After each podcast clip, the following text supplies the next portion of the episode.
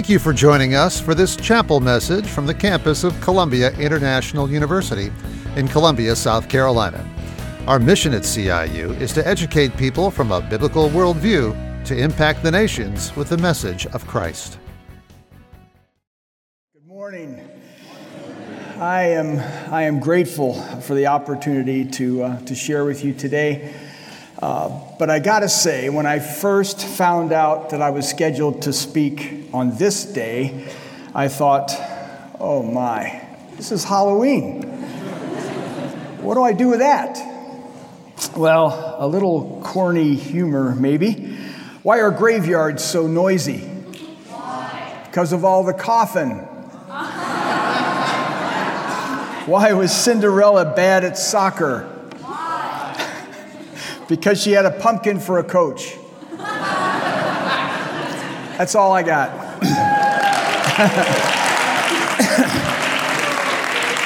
more, more importantly, of course, uh, today is Reformation Day, the day uh, we celebrate the beginning of the Protestant Reformation. And one of the, the great teachings uh, or the emphases of the Reformation is sola scriptura, by, by Scripture alone.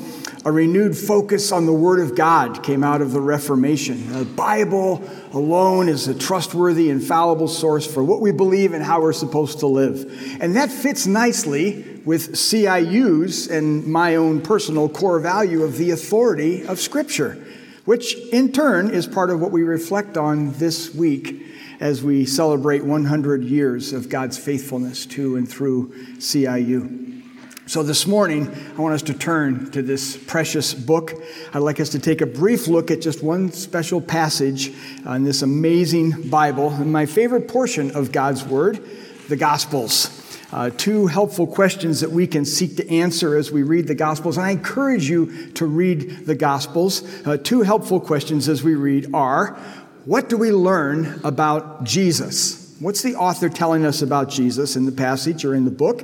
And then what do we learn about what it means to follow Jesus? One of the things I like about the Gospels is that they are written as stories. Mm, everyone likes a good story.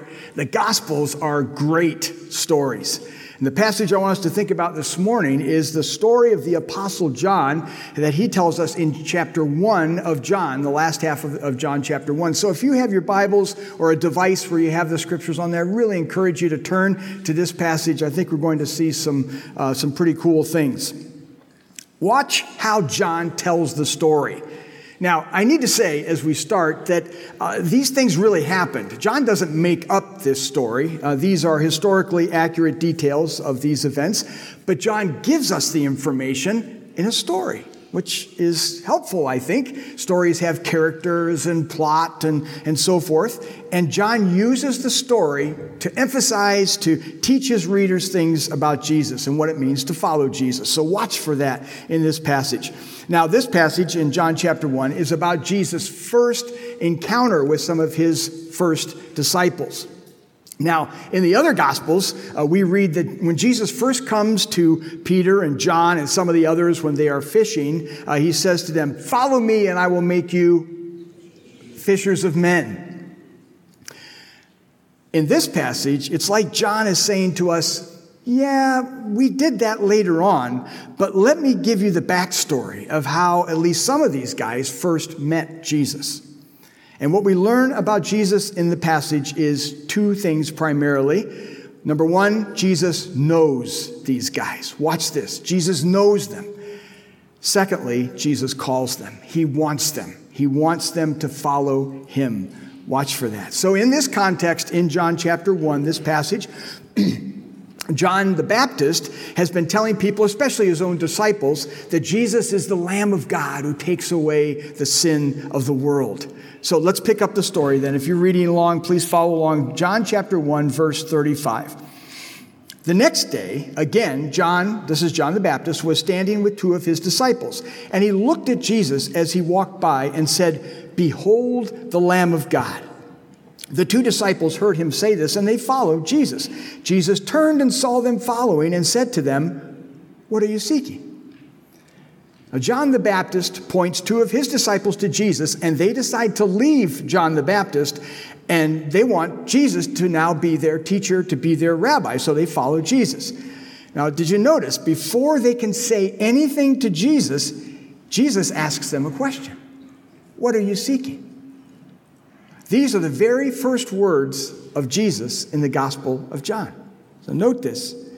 Some amazing things have been said about Jesus earlier in John chapter one. Perhaps you're aware of that. But this is the first time he speaks. These are the first words that he speaks in the Gospel of John. And here we see something of what it means to follow Jesus. What are you seeking? Great question. Jesus knows these guys. He knows what John the Baptist has said about him and why these guys are following him. So he asks them this penetrating question so that they think deeply about it. What are you seeking? That's probably a good question for us this morning as well. What, what are you after in this relationship?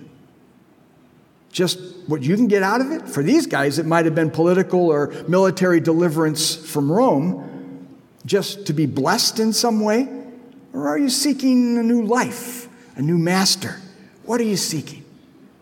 Go back to verse thirty-eight. And they said to him, Rabbi, which means teacher, where are you staying? And he said to them, come, and you will see. Now, asking where Jesus is staying is really just a way of saying that they want Jesus to be their rabbi. Jesus' response to their question, another insight into what it means to follow Jesus. Come and you will see. Oh, what an invitation. Now, this offer is about a whole lot more than just come and find out where I happen to be staying at the time. There's much more going on here. Jesus wants them to see him, to hear him, to get to know him. And I think we'll see evidence of that a little bit later in the passage. I think Jesus makes the same offer to us this morning. Come and you will see. See who I really am and what I am about and what I want to do in your life. Come and you will see. Continuing on, verse thirty-nine. So, so they came and saw where he was staying, and they stayed with him that day, for it was about the tenth hour. One of the two who heard John speak and followed Jesus was Andrew, Simon Peter's brother. He first found his own brother Simon and said to him, we have found the Messiah, which means Christ. He brought him to Jesus. Jesus looked at him and said, you are Simon, the son of John. You shall be called Cephas, which means Peter. Now here we find out the name of one of those first two disciples that left John the Baptist to, to follow Jesus, and his name is Andrew. Andrew right away does something really cool. He went and found his brother and said to him, we have found the Messiah. Now that probably tells us something about what that time with, about, with staying with Jesus back in verse thirty-nine did for him. Hanging out with Jesus as he came and saw led to him seeing something very special about Jesus, something that he wanted to pass on to his brother. A beautiful picture of how it's supposed to work, this seeing Jesus and then sharing him with others. Does it sound familiar? To know him, to make him known. By the way, get this. In John's gospel, Andrew is known only for bringing people to Jesus. Isn't that cool? But now, watch how Jesus knows Simon. The passage says Jesus looked at him, and then he changes his name to Cephas or, or Peter. The word looked here is a bit unusual. It's a stronger word with the idea of to gaze intently. Jesus looked deeply into Simon. What did he see? Hmm. Maybe past sin, failure, his future blundering, pride, the three times he would deny that he even knew Jesus. But Jesus also saw Simon's heart, his potential. Jesus knew that after spending time with him, Simon would become Peter, the rock. Jesus knows these guys. Oh, back to the story. Verse forty-three, the next day Jesus decided to go to Galilee, and he found Philip and said to him, follow me. Now, Philip was from Bethsaida, the city of Andrew and Peter. Philip found Nathanael and said to him, we have found him of whom Moses in the law and also the prophets wrote, Jesus of Nazareth, the son of Joseph. Nathanael said to him, can anything good come out of Nazareth? Now, we don't get a lot about Philip here in the passage, other than that he was from the same town as Andrew and Peter. I'll come back to Philip in a bit. But we see here in what Jesus says another important reminder of what it means to follow Jesus. Simply, follow me. Follow me. John unpacks a little bit more of what that means throughout his gospel. Follow me, walk with me in a, a, an intimate, growing relationship with me, and a life of fruitful service for me by serving others. Follow me. We also get a little glimpse of that in what Philip does, because right away he went and found someone else to tell about Jesus. And once again, we see that Jesus knows this guy, Nathanael. And I think what he knows is that Nathanael is serious about his relationship with God and that he's a man of the Word. First, notice Philip points to Nathanael's knowledge of the Word by introducing Jesus as the one the law and the prophets point forward to.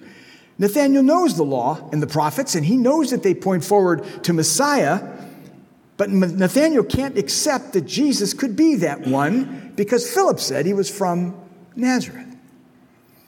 Now, it's true that Nazareth was podunk. It was nowheresville, I suppose, at the time, population of only about five hundred people. But I think there's more to Nathanael's objection, his skepticism. Maybe he knows, according to Micah five, that Messiah is to come from Bethlehem. He knows the word. So Nathanael is skeptical. Now, how does Philip respond to Nathanael's objection? He doesn't argue or defend what he has said. Maybe he knows he can't. I'll come back to that in a minute. Uh, so what does he say? Philip said to him, "Come and see." Oh, remember Jesus' earlier invitation? Come and see? Now, we may not have all the answers to people's questions and to their objections, but we can, like Philip, invite them to come and see. Check him out for yourself. Now, watch for a, a turn, a twist in the plot here in the story that John tells. Jesus saw Nathanael coming toward him and said of him, "Behold, an Israelite indeed, in whom there is no deceit." Nathanael said to him, "How do you know me?" Jesus answered, "Before Philip called you when you were under the fig tree, I saw you." Nathanael answered him, "Rabbi, you are the Son of God. You are the King of Israel." Now, how do you explain Nathanael's amazing about turn from being skeptical that this could possibly be the Messiah to one of the greatest confessions in the Gospels? "You are the Son of God, the King of Israel." Well, it's cool that Jesus saw him under the fig tree, but I think there must be something more that leads to this kind of a confession from Nathanael. I think Jesus knows that Nathanael has recently been reflecting on the Word of God. Maybe even while he was under that fig tree. Now, this is a bit of speculation, granted, but I believe it makes good sense of the passage. I think the part of Scripture Nathanael's been considering is most likely Genesis chapters twenty-seven and twenty-eight. In Genesis twenty-seven, we see Jacob tricking his brother Esau out of the blessing. Jacob is a man of guile, a man of deceit. So when Jesus greets him, Nathanael's already been thinking about this. I don't want to be like Jacob. I don't want to be a man of guile, a man of deceit. I want to be a man of no deceit. So when Jesus greets him, "Behold, an Israelite indeed, in whom there is no deceit," he immediately has Nathanael's attention. Jesus does know him. Maybe no one else knows that that's what Nathanael was thinking about, but clearly Jesus does. And then verse fifty-one in the passage certainly is a reference to Genesis twenty-eight, verse twelve. Jesus answered, verse fifty in our passage, "Because I said to you, I saw you under the fig tree, do you believe? You will see greater things than these." And he said to him, "Truly, truly, I say to you, you will see heaven opened and the angels of God ascending and descending on the Son of Man."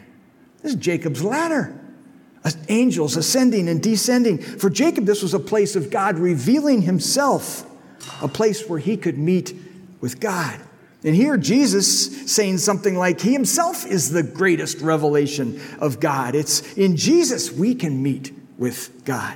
But again, my point is Jesus knows each of these guys, and he calls them. He wants them to know him and to follow him. In fact, this promise here, "You will see greater things than these," is another helpful insight into what it means to follow Jesus.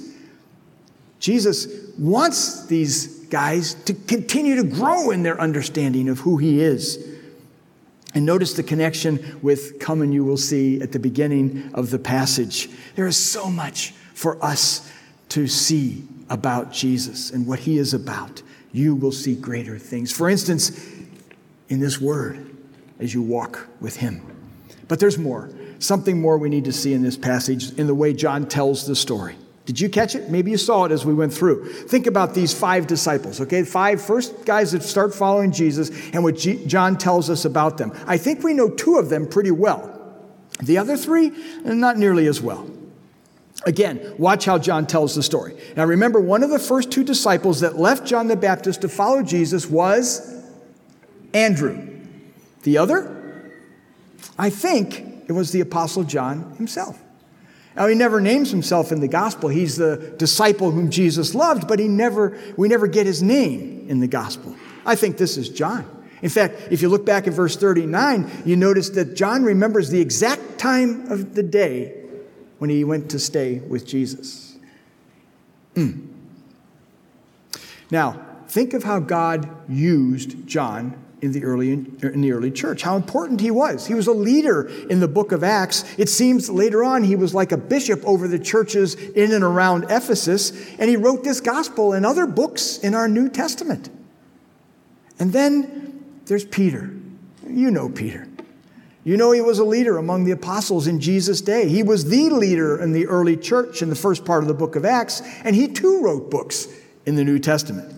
These guys are important, maybe even exceptional in terms of their roles as apostles. But do you see what the author, John, has done in the way he tells the story?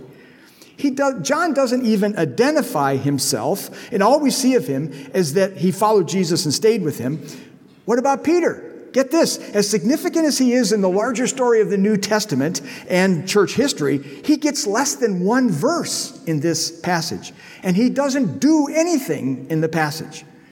And more remarkably, he doesn't say anything in the passage. How many times can that be said of Peter? So if John doesn't make much of anything of himself and Peter, as important as they are, where is his focus? On the other three. He tells us more about each of them, in some cases, much more. But these guys are more ordinary, ordinary, lacking special distinction, rank, status, average, ordinary. Maybe, maybe we have here a variation of the message that we heard last week during World Christian Week regarding the unlikely. These guys are ordinary. So watch what John does with this. Now, we all know about Peter. John wants us to see how Peter came to know Jesus. Who brought him to Jesus? Andrew, his brother. Now, did you notice Andrew is first introduced in verse forty as Simon Peter's brother, before Peter is ever introduced in the story itself? Everyone knows about Peter. He's the exceptional one. Andrew is much more ordinary. We know a whole lot, whole lot less about Andrew, but John wants us to know that this ordinary Andrew is the one who brought Peter to Jesus. Maybe you know something about Billy Graham. He was an exceptional evangelist, used mightily by the Lord. But how many of us can name the ordinary man who encouraged Billy Graham to attend the crusade at which he came to know Jesus? Andrew's like that man. He brought Peter to Jesus. You may be an Andrew. What about Philip? Like Andrew, we see Philip, after beginning to follow Jesus, goes to find someone else, Nathanael, to tell about Jesus. But that may be the only positive thing we see about Philip in this gospel. Even here, we see that Philip doesn't know how to answer Nathanael's objection about Nazareth, you remember. Philip shows up by name three more times in John's gospel. In chapter six, we have the feeding of the five thousand. Now, that's the only miracle of Jesus that's recorded in all four Gospels. And John is the only writer that tells us how Philip fits into that story. John chapter six, verse five. Lifting up his eyes then and seeing that a large crowd was coming toward him, Jesus said to Philip, "Where are we to buy bread so that these people may eat?" John goes on to say, Jesus said this to test him, for he himself knew what he would do. Philip answered him, two hundred denarii worth of bread would not be enough for each of them to get a little. Jesus tests Philip, gives him an opportunity to demonstrate his faith in what Jesus could do. And Philip miserably fails the test. In chapter twelve, we read of Gentiles wanting to come to see Jesus, and they approach Philip about this, and it seems Philip doesn't quite know what to do, so he goes to find Andrew and tell him, and then the two of them tell Jesus. The final time Philip is mentioned by name is in chapter fourteen of John. Jesus is teaching his disciples in the upper room the night before the crucifixion. Jesus has been pouring into these guys for maybe three years at this point, and he says this to, to all of them, "If you had known me, you would have known my Father also. From now on, you do know him and have seen him." Philip said to him, "Lord, show us the Father, and it is enough for us." Jesus said to him, "Have I been with you so long, and you still do not know me, Philip? Whoever has seen me has seen the Father." Oh, Philip. One writer says Philip is often somewhat out of his depth. We might say, not the sharpest knife in the drawer. Or the lights are on, but no one's home. The poor guy fumbles, blunders his way through the Gospel of John. Note this, he is very ordinary. But Jesus knows him. And calls them and wants to use them. Now, did you notice back in our passage how John highlights that? Verse forty-three, the next day Jesus decided to go to Galilee. He found Philip and said to him, "Follow me." Philip is the only disciple in this passage that Jesus goes after and finds and calls. Jesus knows Philip, and he knows Philip needed for Jesus himself to find him. And amazingly, he tells Philip, very ordinary Philip, to follow him. He actually wants Philip in all his ordinariness. He knows he can change and, and grow Philip and use him for his glory. My wife, Lainey, and I had the amazing privilege a few years ago of going on the Israel study tour. I highly rec- recommend you consider going uh, when you have the opportunity, though sadly, probably not in the near future.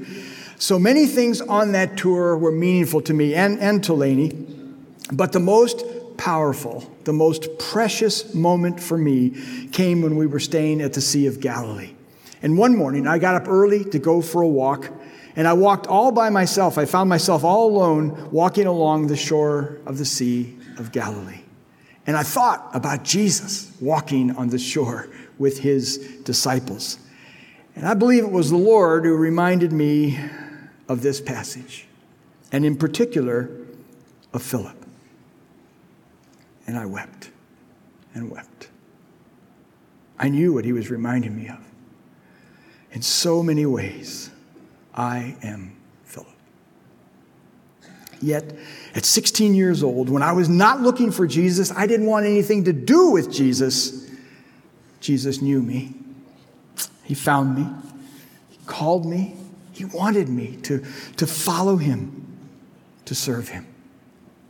What mercy, what grace. You may be a Philip. Jesus knows and calls the ordinary. Let's modify what we see about Jesus in our outline. Jesus knows the ordinary.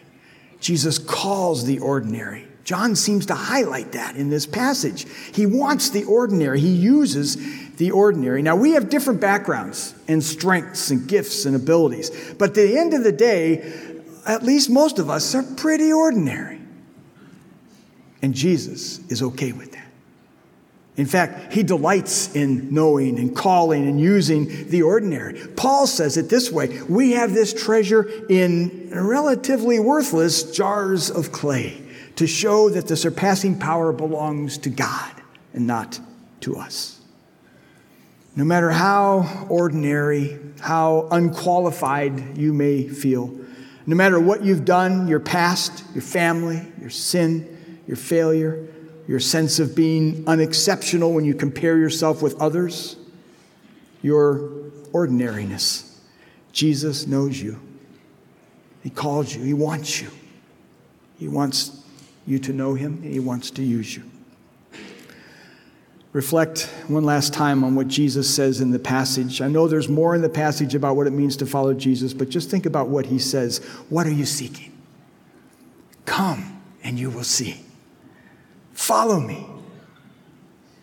You will see greater things. And all of this is for the ordinary. Will you bring your ordinariness to Jesus and watch what he can do with it? Amen. Cool.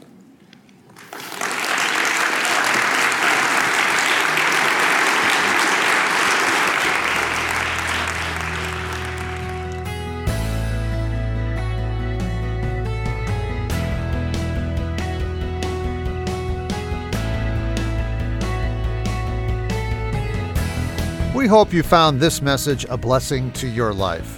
More Columbia International University Chapel messages are available at iTunes and at podcast dot c i u dot e d u. Learn more about C I U's undergraduate, seminary, and graduate programs at our website, c i u dot e d u. Columbia International University educates people from a biblical worldview to impact the nations with the message of Christ. Thank you for the opportunity to minister to you today.